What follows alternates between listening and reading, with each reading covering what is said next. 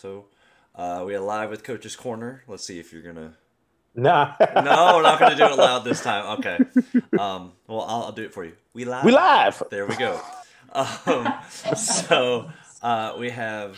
I'm gonna say, Doctor Shelly Desario. Desario. Desacero. I always mess your last name. Tesser. Desacero. No, everybody does. Okay. The See, first one. And that's what I did when I was talking to Santorn about it. I was like, I'm probably gonna butcher it. I already know. Yeah. It's Um, it's funny because nobody said my my family still doesn't say it right. Um, so don't worry Ooh. they get close. They get close. So, um, she is the uh, athletic training education coordinator at Cal U of PA, which is a Division two school in, we'll say, Midwest, well, southwestern PA, kind of. but um, yeah, just but about five minutes south of Pittsburgh. Yeah. So, um, I I was a GA in the weight room or weight room, athletic training room, uh, during my masters there. Um, I got to connect with her and really kind of pick her brain on uh, the athletic training side, which was actually um, I'm not sure if I ever told you this. I was going to go to undergrad for athletic training before I think you did tell me that. uh, yeah. before I got denied from Springfield. Um, and then I got put Mm. into the exercise science program Yeah. and that's where I got pushed into exercise science. See, you always end up where you're supposed to be, though. So that is true. um, I, I think we all took the athletic training route, and then we was like, ah, no. So kind of go over um, your mission that that you tackle, uh, like kind of some of the major issues you tackle within athletic training. I know you're a lot in more of the higher up administration side, as well as the conferences and um, within the uh, PSAC, which is the conference that CalU plays in, um, with all of their athletic trainers. Yeah. So we um, we have an education program at Cal U. Um, we used to have a graduate and undergraduate, and now the um, education, the entry level has moved from a, a bachelor's to master's. So all the programs are transitioning to to masters only. So the setup's a little bit different than it was when you were there. Um, but really, we're just you know overall, we just try to prepare these kids. I call them kids, but we try to prepare the students, the kids, um, to just be really successful young professionals in an ever changing world and professions. You know, as healthcare providers, we have, there's things that come out every week that we need to be aware of. And I think one of the, the things that I strive and others to teach them is that you don't graduate, start your job, and then call it a day on learning, you know, and, and same for your all fields. Like things change all the time.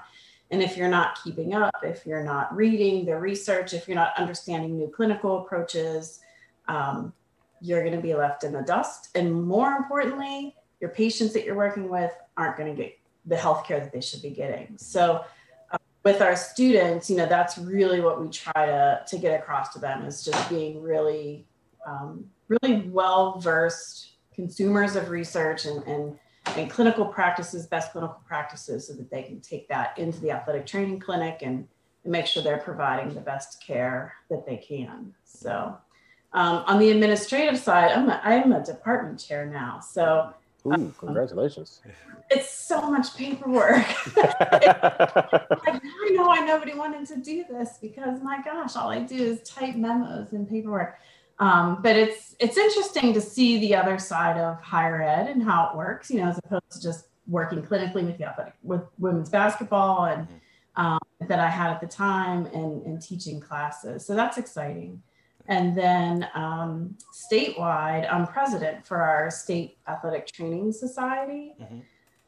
So that takes up a decent amount of time too, but I love it because it I bring the kids into it as much as I can. So, you know, they hear things that are going on in the secondary school settings and not just the collegiate setting where maybe they're at at the time or um, advocacy and, and things that we're doing in Harrisburg to lobby for better legislative reform for, for things that we're supporting and, and things like that. So um, that would be, that's just a typical day in, in Shelley's think it sounds so Um, simple.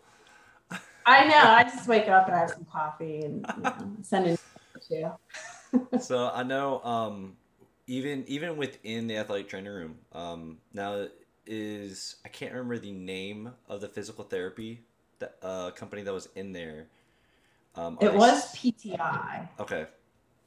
It was Yeah. a phys- It is now Pittsburgh uh, Therapy Institute. Was that what it was? Or Physical. Physical? Physical, Oh, Therapy okay. Institute. um, yeah, yeah. Now has it has it been replaced? It has. So uh, it's it's a no care uh, contract. Oh, okay, okay. Um, So they're still there. It's just Yeah. a different. Oh, it's just a different company. Okay, because I know that wasn't that was one big thing I never heard of. I've never seen. Like when I that was Cal Yeah. was my big introduction into collegiate athletics when it came to that. Yeah. So we um so they don't see any of our athletes. They're they're not able to to treat any of our athletes um, because we are a unionized university and, and so athletic training is protected in the collective bargaining agreement. Um, they are able to um, so they it, it's actually a great setup to be honest with you. So we have shared athletic space or space in the athletic training room.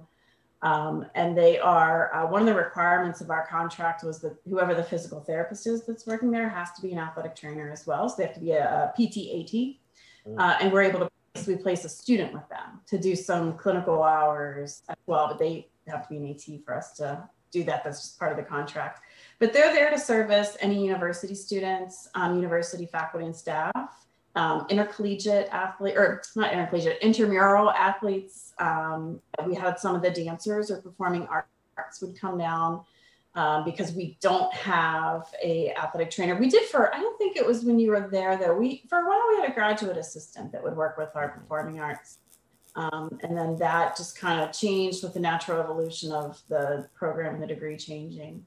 Uh, but they're still there. They're still able to, to take one of our students. And um, I mean, we're, I mean, you saw how it was. Like, we're just one big happy family, Yeah, right? and, you know, I mean, and that's like chili I mean, days. well, even even walking in there, like all the office doors, there's what four or five offices in there, uh, Mhm. just out just off the main floor, and all the doors were open 99 percent of the time, unless Yeah. there was a meeting or a call. I mean, Exactly. and usually Yeah. it was what like a 30 minute about a 30 minute window where the department chairs or the higher ups within athletic training would all meet or the, would have our meeting. Yeah, I would have like a weekly meeting. Yeah. that was about it everybody was talking running around and yeah. there were It's a great times environment. there's plenty of times where um uh you you couldn't get a word in and then there were times where it was dead and you could answer you could ask anything you wanted um Yeah. because i know i used um i utilized the physical therapy side and did when i was Mhm. actually considering ptot school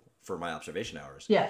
which was wild to think i didn't have to go anywhere yeah, it was nice. We have some other students like from bio that come over, or Mhm. other um, majors that are, you know, trying to do the same thing, deciding if, if they want to go the PT route or OT or physician's assistant, and they'll do some time with um, with uh, Rob is who we have in there now. And he's awesome too. We get along, you know, we all just get along great. We all just share space and share ideas and thoughts. And Now, did um, Michael McDonald leave, or is he still? Mike there? Meyer, Oh, uh, Mi- yeah, that's what it was. Myers. you work with Ma- Ma- Mike, who was with men's basketball. I have been out of it Is- a long time. Do not. your boyfriend shake my butchering head. names. Guy from the It's been eight years, Like man. Calm artist from down. the no, I would probably do the same thing. Um, he is not there anymore. No, no, my work husband left. He used to laugh because I had men's basketball, I had women's basketball, Mhm. so like we were, we were always on the same schedules. He actually lives in Sas- Saskatchewan, Canada. Oh my. No. Okay. oh, Saskatchewan.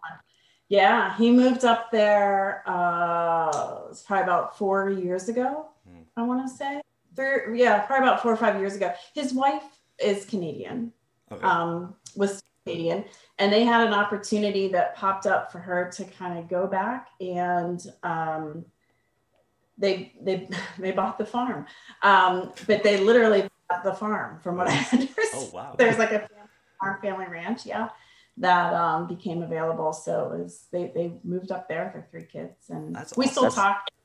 Facebook, social media, text, and, and call every once in a while. And they're doing really well, and he's really active in, in um, EMS, emergency medicine up there, and um, fire, police and fire. Okay.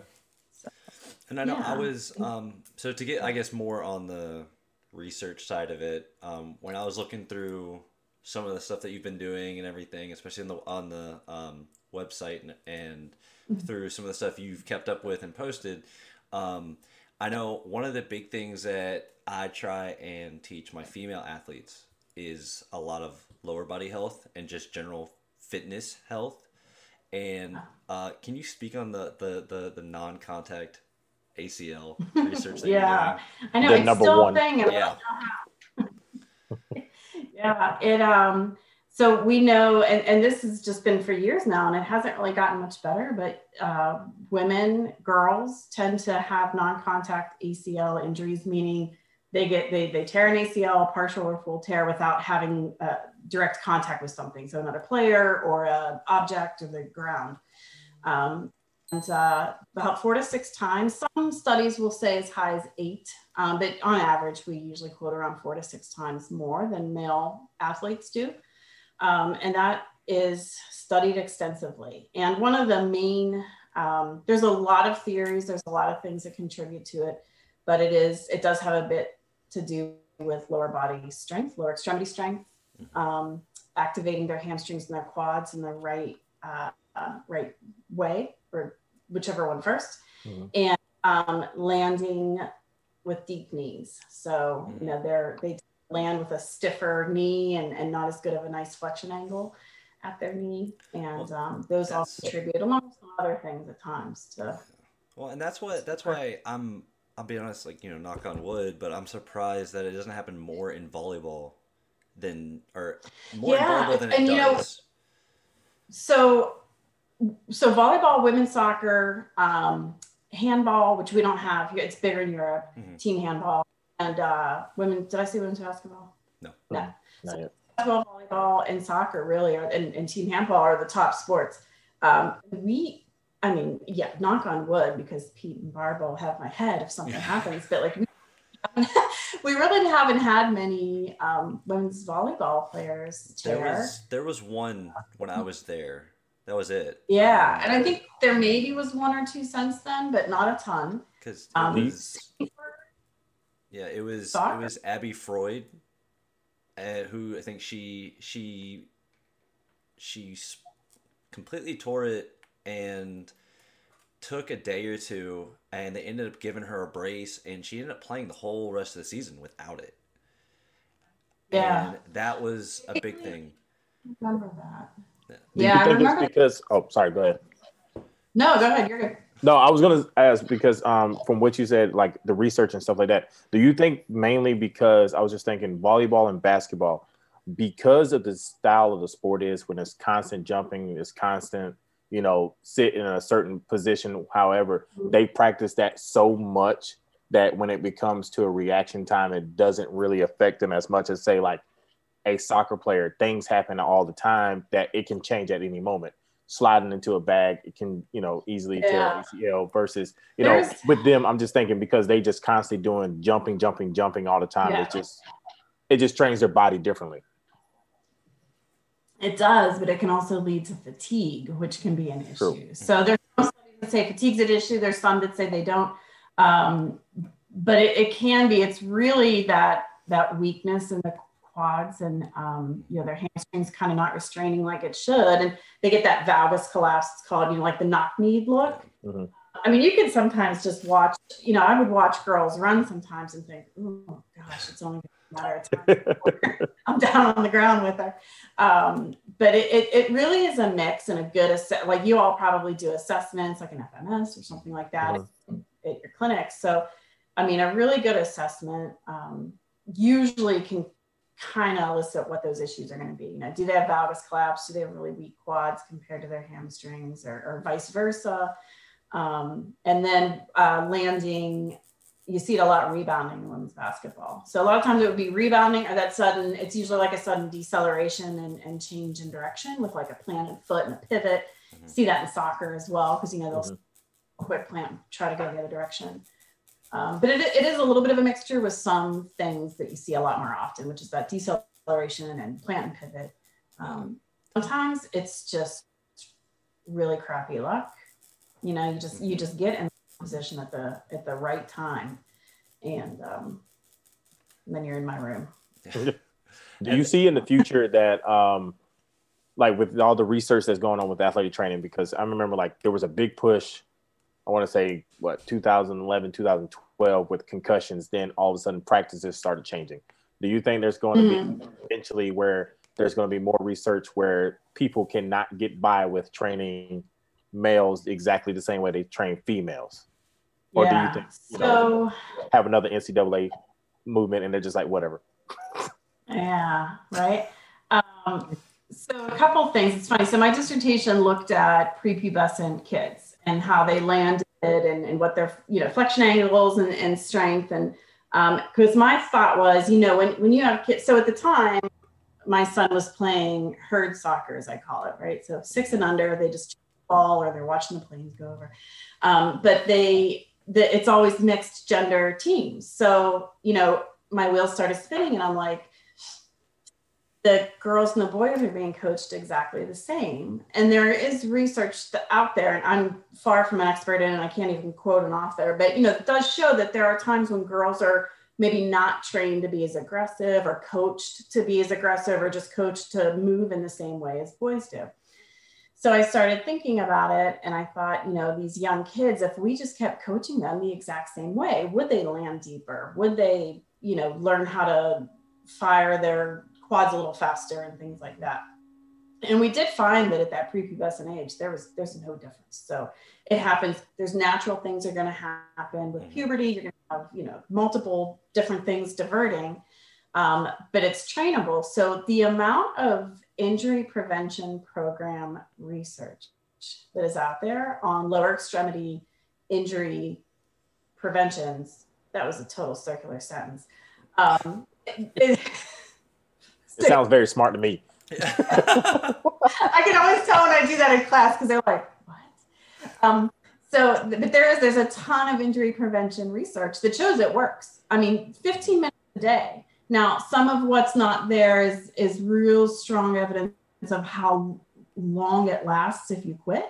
So, you know, it's always recommended to always insert it, but you can just insert that like a dynamic warm up in anything that you do. So it's there the problem is and the buy-in is these coaches only have maybe you know two hours if it's a club team or um, hour and a half you know you're very limited with ncaa with your total amount of time you can spend a week and things like that so it's sometimes hard to sell hey make sure you're doing this 15 to 20 minute injury prevention program if you know you want to save your kids knees because they've got 7000 other things they want to do in that amount of time which we totally get so um, there's been a few other studies then that have come out that show that really when you present it as a performance program, mm-hmm. so even though they injuries, if in their mind parents and coaches think it's going to improve their students um, or student athletes in, in, performance, then they're like game to to do it, and they think like, let's put it in. It's only 15 minutes,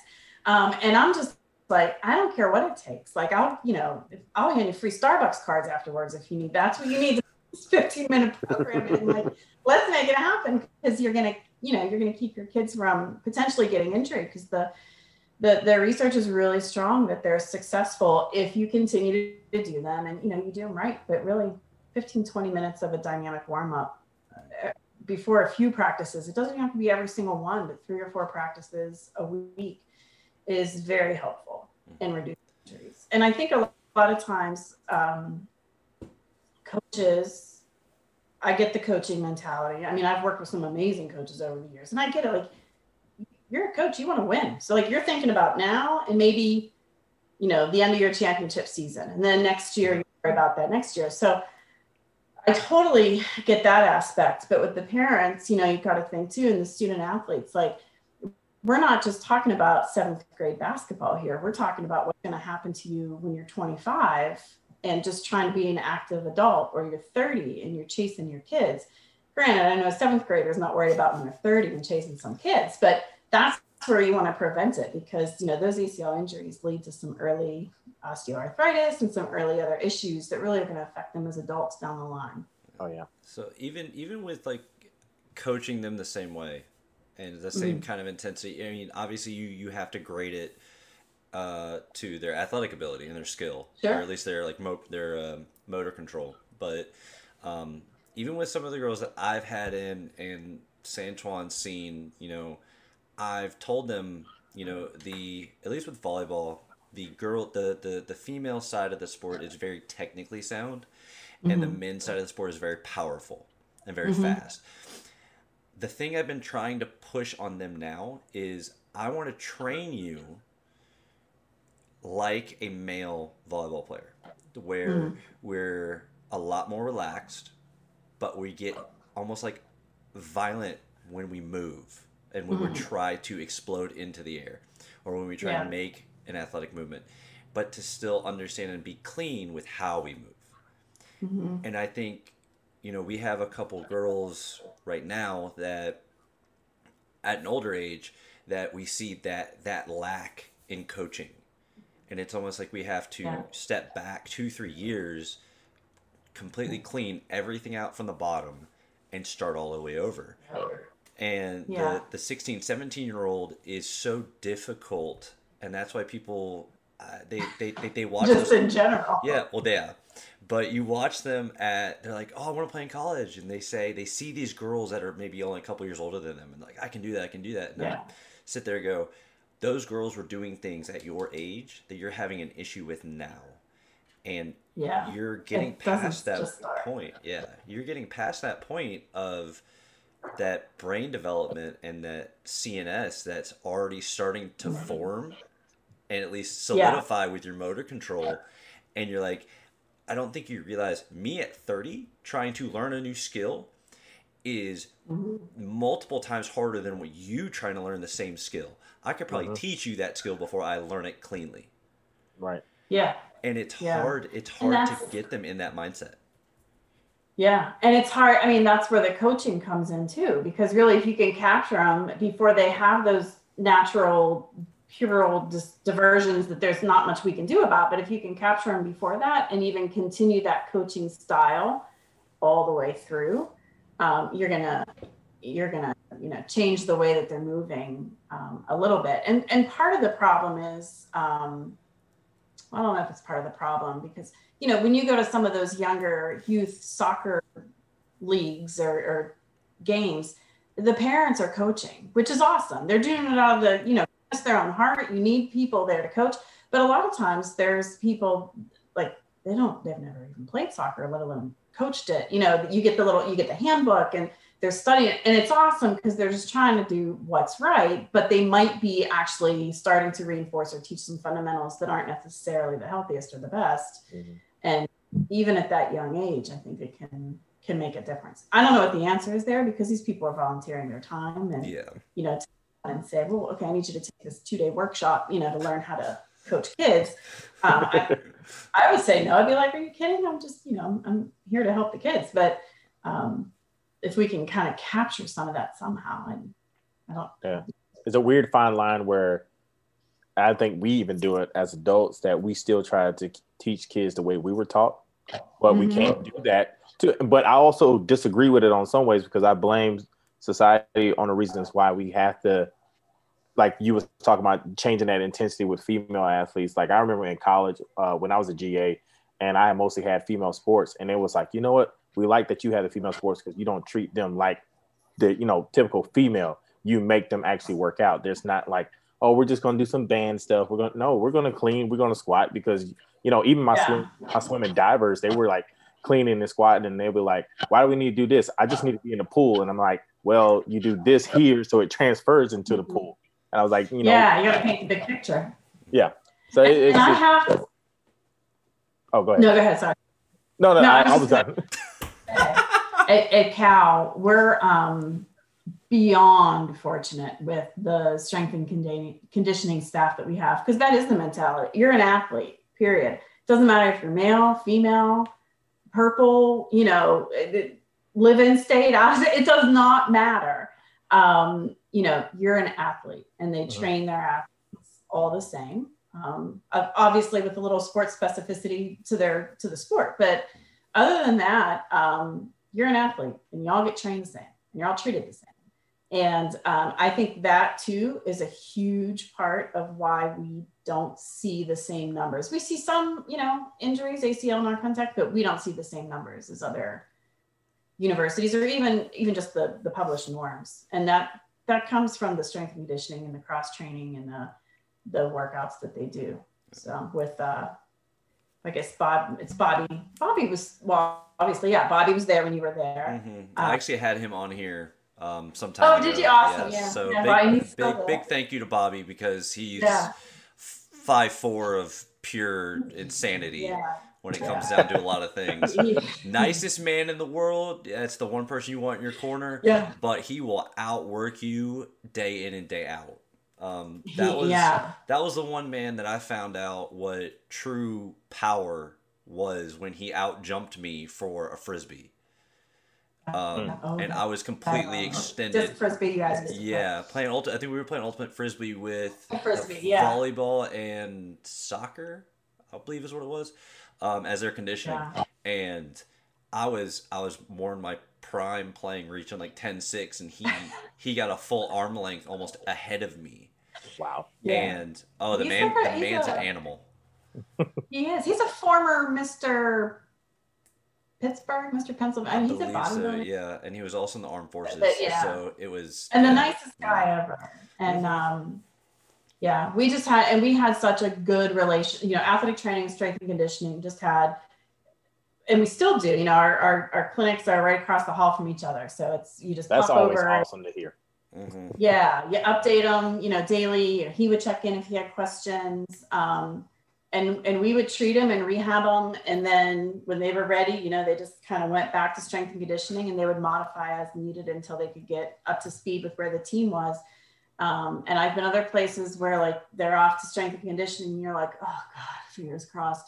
Um, I hope I don't see you back here. But um, but it was never it's never like that there. It's like you knew that they were just gonna continue progressing and, and progressing well. So we're beyond fortunate. And I know um, a one big thing uh, I noticed when I got down here, uh, and I found out more and more as I went on and got involved in the high school scene, was Mm. the athletic training side of who was actually staffed at the schools, both Mm. private and public. And it was it was huge because even down in like um, Greene County, even with a small school like Jefferson Morgan, I mean Waynesburg is a lot bigger, Waynesburg Central, but um, with a small school like Jefferson Morgan, they had a NovaCare staffed athletic trainer. Mhm. And to see that, I was like, oh, this is normal. Cool. Love it. And then got down here and we got to, I got into the private school side and realized we don't have anybody. And I started thinking, this is, this is an issue. And I started getting treating, started getting treated as the athletic trainer. And I'm like, no, no, no, that is, that, that is a lawsuit. I do not I want that appreciate it, but and um, like we had a couple incidents, and they're like, "Coach, come here, come here, come here," and I go, "Uh, uh I'll help. I'm not diagnosing anybody." yeah. You also think that's like part of the area, the the knowledge in this area though, because Yeah. when you think about it, when we look at say like certain schools that make it on ESPN, we're talking about just the high schools and private. There are a lot of private schools, you know, say like in Virginia and stuff like that that Oh, sure. that have these staffs. Mhm. Do you, I, you know, it's almost like is it the education down here? Like people think it, these kids just only need to play that sport, and that's the only thing that's going to take them there, versus putting the time Yeah. and the money into you know uh, performance staff altogether, all the way around. Yeah. Yeah, I don't know. Um, I don't know state wise. I know, so I know with, um, in Pennsylvania, we have one of the highest saturations for athletic trainers in high schools. So we're at about, I want to say it's about 85% of, a, of, of all of our high schools have access. Now, access is the key word too, because some of these smaller districts might have an AT that moves around in between. Mhm. Um, it is, uh, it's it's a state thing. It's dictated by state mandates if there is one, you know, or state laws. Um, and it is different. I think it is. It's definitely increasing across the board. It's like I'm like trying to choose my words wisely, just because I don't want it to. Um, it's it's it's a funding thing. It, it really is. It's a funding thing. And you know, I've had athletic trainers call me that were losing their jobs, and I mean, just the last year with the pandemic, and I'm sure in your field too, you know, we had ATs lose getting furloughed left and right um, because high school sports weren't happening, some collegiate sports weren't happening. Uh, you know, and it, if it was an athletic trainer in the industrial setting, we had, you know, places closing down for a few months.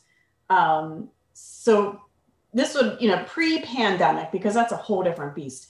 Um, but we would have athletic trainers call and say, you know, my job's online. They're thinking about getting rid of me because they can't afford it.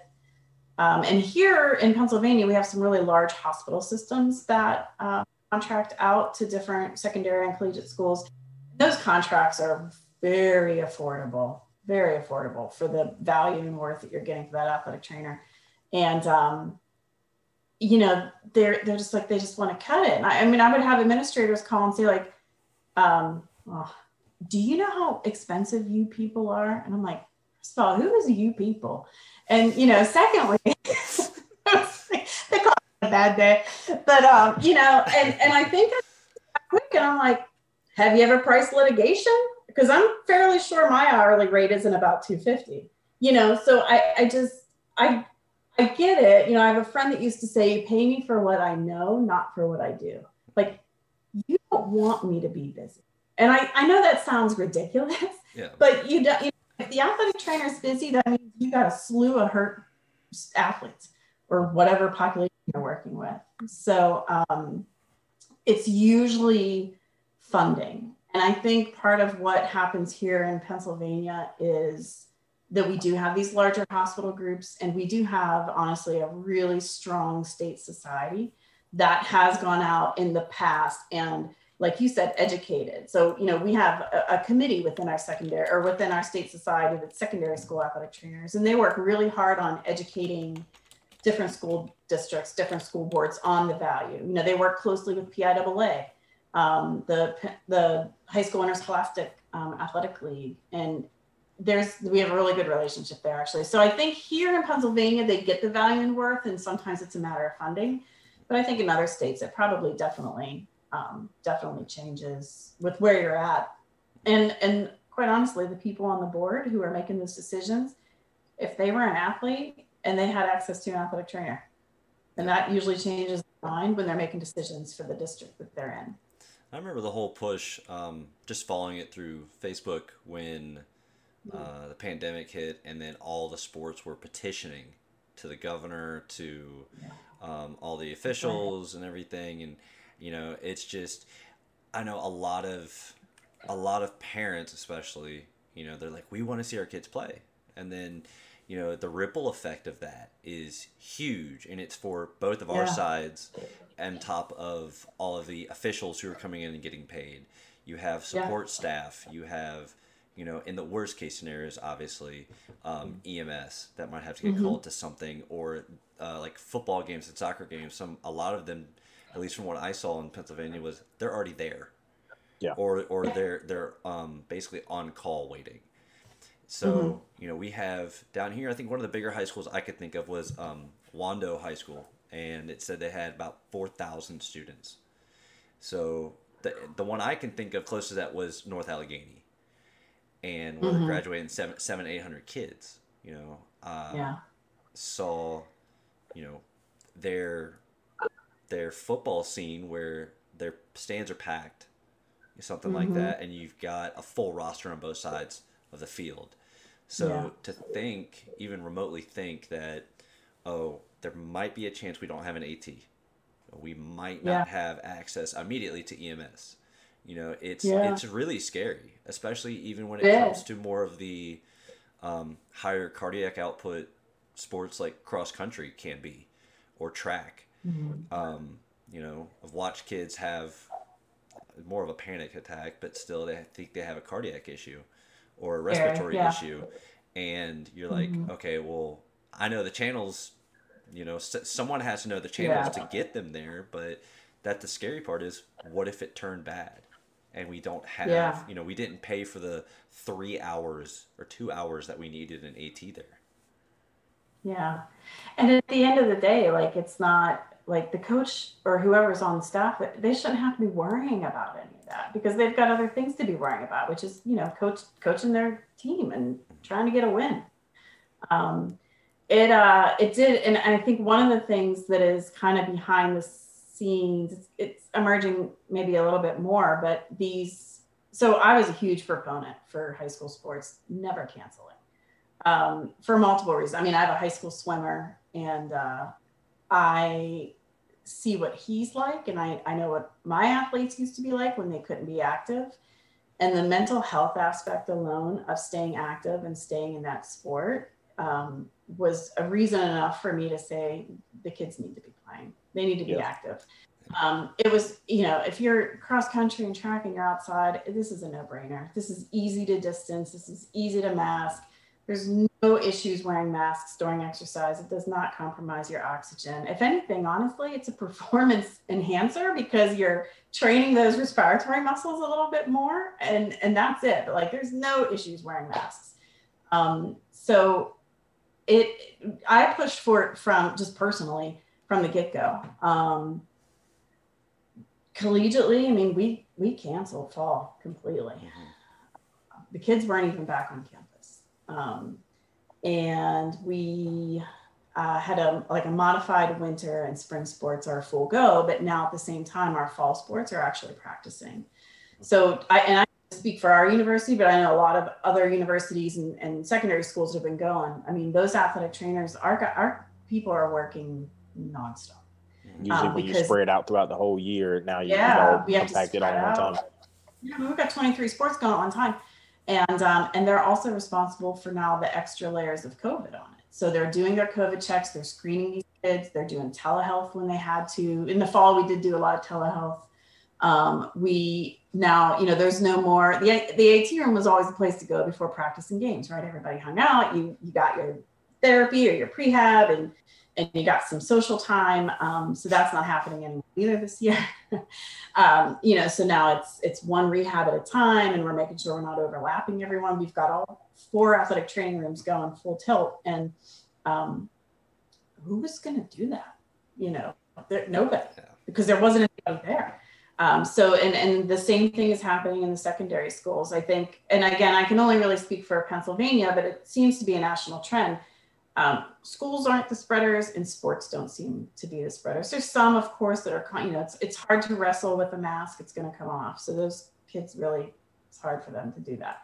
So there's some sports I think where that mask has to come off and you do see some transmission, but if it's done right and you get buy-in from the kids and the parents and the coaches, it's the, the benefits are far outweighing the risks in my opinion. And they even um, had um, last year when everything hit, um, the I know one at least the volleyball side they had AAU nationals in Orlando. Um, obviously, they mm-hmm. took tons of precautions, but they had somewhere mm-hmm. of thousands of athletes. Yeah, in, you can't do that. So they had thousands of athletes there, and they didn't have any reported cases. And yeah, and that's took, amazing. You know, usually it's those mass events. We're seeing um, when there is some. I shouldn't say I don't follow every state. You know, I kind of try to make sure I'm seeing what's going on here in Pennsylvania um, because the because of Pats. But um, there have been some where you're seeing some transmission, but and a lot of times too, that's when they're packed into arenas. You know, Texas, right? Anything goes. You don't need a mask. You can pack them in. Um, so you're seeing some transmissions there. But like when you're talking about like maybe a smaller event or a really well run following just public health policies, like large event like that, you're you're pretty safe. You know, now now that you know people are being vaccinated, athletic trainers in PA were one A. I mean, we were some of the first ones um, to get vaccinated. We were, you know, we're under the state board of med, so we were we were right there with all the other healthcare practitioners getting vaccinated, which was um, awesome to see. You know, and I think our athletes felt better knowing that too when they're coming in and, and seeing people. So um, if it's done right, it can be done, and it's it's definitely worth it when it comes to that. Um, to me, just the mental health alone for these kids is is what's really important. Um, those seniors, God, last spring, you know, who just like our women's basketball teams on the road, they were at they were had just gotten to the tournament, I, second round, I think it was, and you know, the phone rang and they were like, get back on the bus. Y'all, y'all are done. I mean, we had seniors who that was it. That was their last game. It was going to be potentially their last game. So, like the non closure, and, and I know people that don't play sports don't quite understand that. But when that's been your identity or something that you've identified with for the last, you know, maybe 18, 15, 18 years of your life to just say, get on a bus, you're done. That sticks with you, you know. So um, I must say, and that we we had some athletes struggle. We still have some athletes that struggle.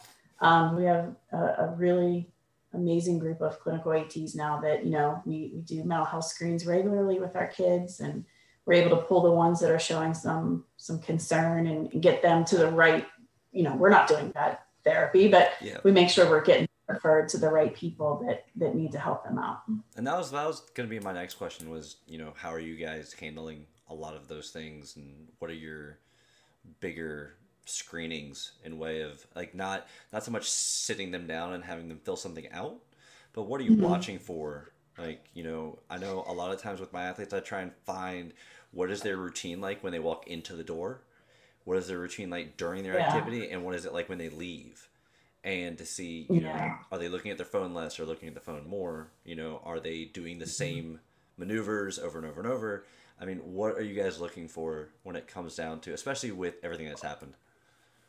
Yeah so they do do the regular um, paper pencil kind of screens so to speak you know some quick just an anxiety and depression screen. Um, we did that pre-pandemic just to to have some some outcomes and screens for our kids. Uh, you know, really it's just behavior that you look at. Are they a little more quiet? You know, we get to know them so well, um, especially at Cal, where we have our athletic trainers only working with a few sports. Even if you're in the secondary school, you know, you only, I shouldn't say you only have, but sometimes you only have, you know, three, 400 athletes, and you do get to know the ones that are coming in and seeing you pretty often.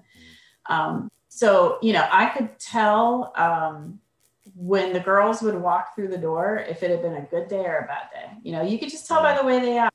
You can tell when they're kind of checked out. And when it's more than a day or two, you're able to pick up on that. But I think, you know, we're not trained to be experts in that area, but just kind of some of the the recognition and and referral and um, a little bit might be gut instinct. And honestly, a lot of the times, um, the the ATs are the ones that the student athletes go to and just say, you know, I'm fighting with so and so, or I'm not getting the playing time I wanted and I'm stressed. Or, or, you know, I mean, I've had kids come to me and flat out say, I think I'm going to harm myself and I need help. You know, so they, there's a really strong um, trust and bond there. Um, you know, I used to laugh and uh, my son would come to work. He grew up in the AT room and, and the girls would see him and he, he would always tell people he had 12 big sisters, 12, 12 older sisters that look at me and I'm like, they're not all mine. Um, but uh, I'm like, they kind of are, but they're, you know, I didn't birth them. But um, he, he, oh, that just took me down a different track. Um, so you could just, you could tell. And, and be, you know, we were very family oriented. I think all of our sports seem to be that way. And the student athletes just know that. Um, and I think this honestly goes for most athletic training rooms across the country. Like, that's their safe space. That's where they can let loose. You know, they knew that's when they could complain about playing time or an issue they had with the coach or, you know, their parents that they're having issues, or whatever it was. It was kind of like almost anything went in my athletic training room. I knew almost. Um, but that was really, it was more because they, it was their safe space and they needed to be able to feel safe and right. comfortable because then that's when they knew that they could come when they had some some serious issues. And um, i think it would surprise a lot of people well, you guys work with that population but i think it would surprise a lot of people if they knew how many student athletes have some really really serious things going on that you would never know. I've been I, I'm, I don't know how much you've heard Santuan from some of the guys or some of the athletes you've worked with, but I mean, I've heard a lot more in the high school level than I ever even imagine. Way more. These some of these high school kids have more problems than I could even thought think of when I was in college. Yeah. I mean, like you know, most of them just you know just trying to get them to understand time management because everybody wants to go play in college. And I'm like, all right, cool, that's great, but if you can't do the simple stuff now in high school, what makes you think you can do it in college? Like, like oh, I'll have somebody do my homework. I was like, that dream left before I got in college. Everybody was like, oh yeah, I had a TA that did my homework. I didn't find a single TA to do my homework. Was, Yeah. either that or I That's wasn't lucky enough. Varsity blues. Yeah. That's, that's what it is. but I mean, like, yeah, this is you know, and like like you were saying, like you know, just the the mental side of it is big. I mean, it's it's so huge now because I even thought about. I don't really want to go back to school, but I I thought about doing sports psychology, going back and getting my Oh, sports me psychology. and you both talked about it a couple times. Yeah.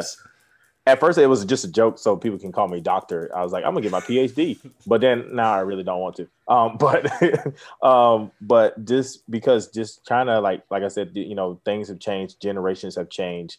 Uh, you try to talk to the athletes the way you you know you try to try to get down to their level, and just like you said, the training room. I remember the training room was like where we just unloaded about everything Mm-hmm. you know that was the place you went before practice that was the place you complained after practice and before you went to study hall but that's i mean it's crazy like Yeah. just kids in high school just going through the same stuff and you know with covid going on and some people just don't know how to transition i mean like i struggled with transition because you're you're like a robot when you Mhm. finish playing a college sport and you're like you're still trying to find something to be competitive at All your 'Cause that's all you is know. gone. yeah It- Yeah. it's like go find a job now i'm like oh wait what Yeah. Yeah. I mean, it's, we, expect you to transition from like being a college athlete or just college student even you know to a young professional like overnight in, in a week and it's just that's not easy to start with but when life throws what it did at you in the fall or last spring i mean that's a whole different story I don't know. Um, we even had, and Santuan was there during our, during our uh, club practice. Um, we had, I've got a 14s team, and they all seemed off. And I kind of, we, me and the coaches kind of looked at them and I said, hey, do you guys just want to have it like y'all just we'll, we'll sit down real quick and just have just a, just a just a chat session. We'll just talk, get all the crap out, and just have fun. And like yeah, and we talked to them only for a few minutes, and then we went. Now it's all of you that need to talk to each other, because there's gonna be stuff. One, I don't want you to tell me. Two, that I'm sure you don't want to talk to us about, regardless if it is a female or male coach.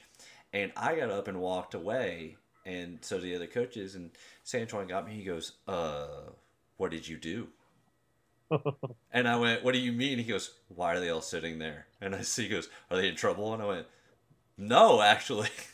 I said they're all they're kind all kind of, all kind of just talking to each other, getting all the crap out. They're having their their their session, and we're gonna get up and keep practicing. And that was one of those things, you know. Last year, I started making it like a weekly thing. At least once a week, they'd sit and take 15 minutes and all complain about the stupid things that happened. Yeah. It's a good idea. They they um they don't talk to each other at all. No. You know, I have like my my son will like text people that are two bodies away from him at practice. And I'm like, they're right there. Like, what are you doing? i had They, Oh. they just don't. No, no, they, they just they don't. Yeah. It's a lost conversation is a lost art with them. Mm-hmm. I had four athletes in yesterday, all from the same school, three different sports. Neither sport talked to each other. I'm like, y'all all go to the same school. Y'all all around the same age. You know, you just, the two baseball players, because obviously they played together, they were talking to each other. The one football player was by himself. The one soccer player was by himself. And I'm like, y'all not talk to each other in the lunchroom. Y'all like, y'all just y'all just bypass each other not even a head nod acknowledge y'all have the same school on for one thing Yeah. but it's, It's a shame.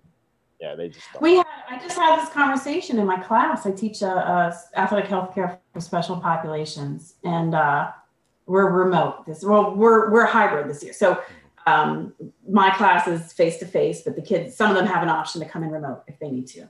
Um, so we probably have about, half and half, and and so there's about ten kids sitting in the classroom, and I walk in, I get myself all set up, and I'm looking around, and every single one of them was looking at their phone scrolling, texting. I think a few were like TikToking potentially.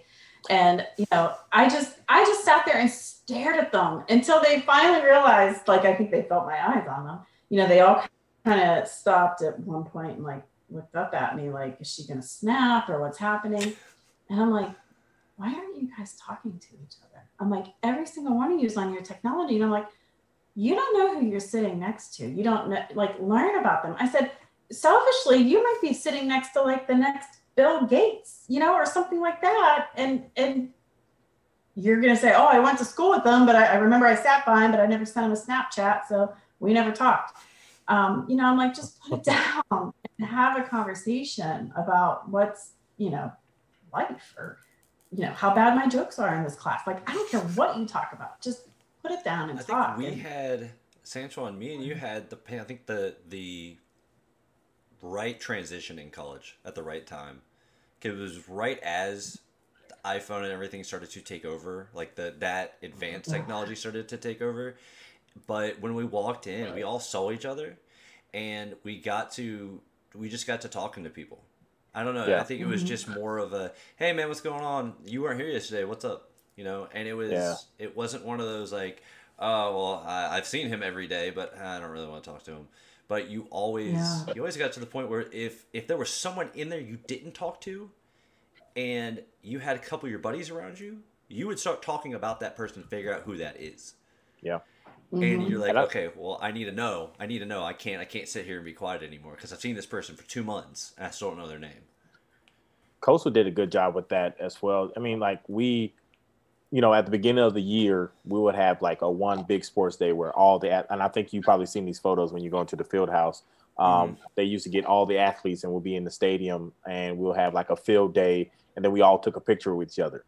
Um, you know, just so like you you got to meet the new freshman that was coming on campus. Obviously, we met the football players because we already been through practice with them already, but then all the new uh, the new cheerleaders, the uh, the new softball, soccer, uh, you know, tennis, basketball, what have you. And then, you know, and you, you obviously, you're going to have classes with these um, guys and girls, whatever. So you might want to get on their good side. Maybe they know something more than you know. You know, maybe it's somebody you can cheat off of. I'm not condoning cheating, but I'm just saying. but maybe, you know, create that bond, you know, somehow or another, you know, besides just getting in trouble with, you know, type deal, you know, find, find a good Yeah. way. And, and like you said, yeah, that was before. I remember like very few people. I sound really old, but I uh, very few people had iPhones. I didn't have an iPhone until I was like in grad school. I'll still had a razor. my iPod around listening to it. Yeah, I had a razor sounds and bad. the iPod. That sounds so bad. I feel old now. The more and more, Santuan, the more and more we talk about this, especially in the gym, I feel old now, even though we're not at all. um, I went to go talk to some kids on Wednesday, and I was sitting there telling them about uh, you know physical health, you know spiritual, mental, all the stuff stuff. And I'm going on and on. I'm I'm asking them questions, and I was like, oh man, I might be showing my age. And the little girl was like, yeah, you are old. I was like, I was like wow. Well, you kids are too honest. Thank you. You can do that. oh man. But, um, Yeah. so I It know, is it's a blessing and a curse.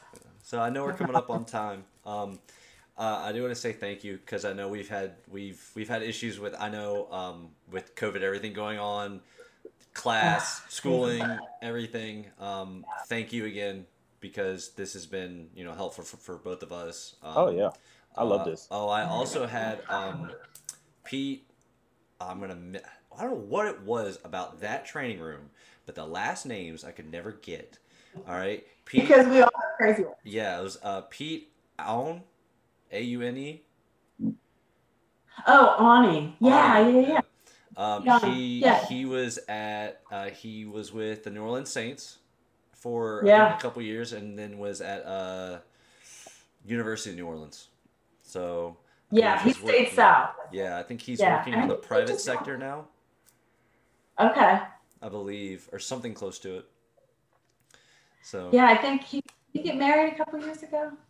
I think he just got I think so. years. Yeah. I could be wrong. It um I used to feel youngish and then my students like started having, you know, getting married and having kids and then like their kids are in school and I'm looking at these pictures and I'm like, oh my gosh, like I just had class. Like they're like, yeah, no, that was like 12 years ago. I'm like, oh God. like, all right, well.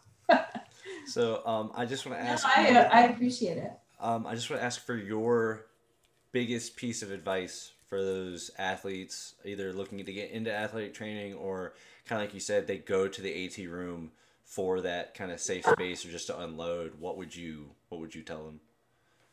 Um, I just go. Um, there is nothing that speaks more than going and meeting those people, asking questions, and just showing an interest. And you know, I always say um, to to the students, and I say to my son too, and he rolls his eyes, and I'm like, attention to detail. Like, just you know, make sure you know their names.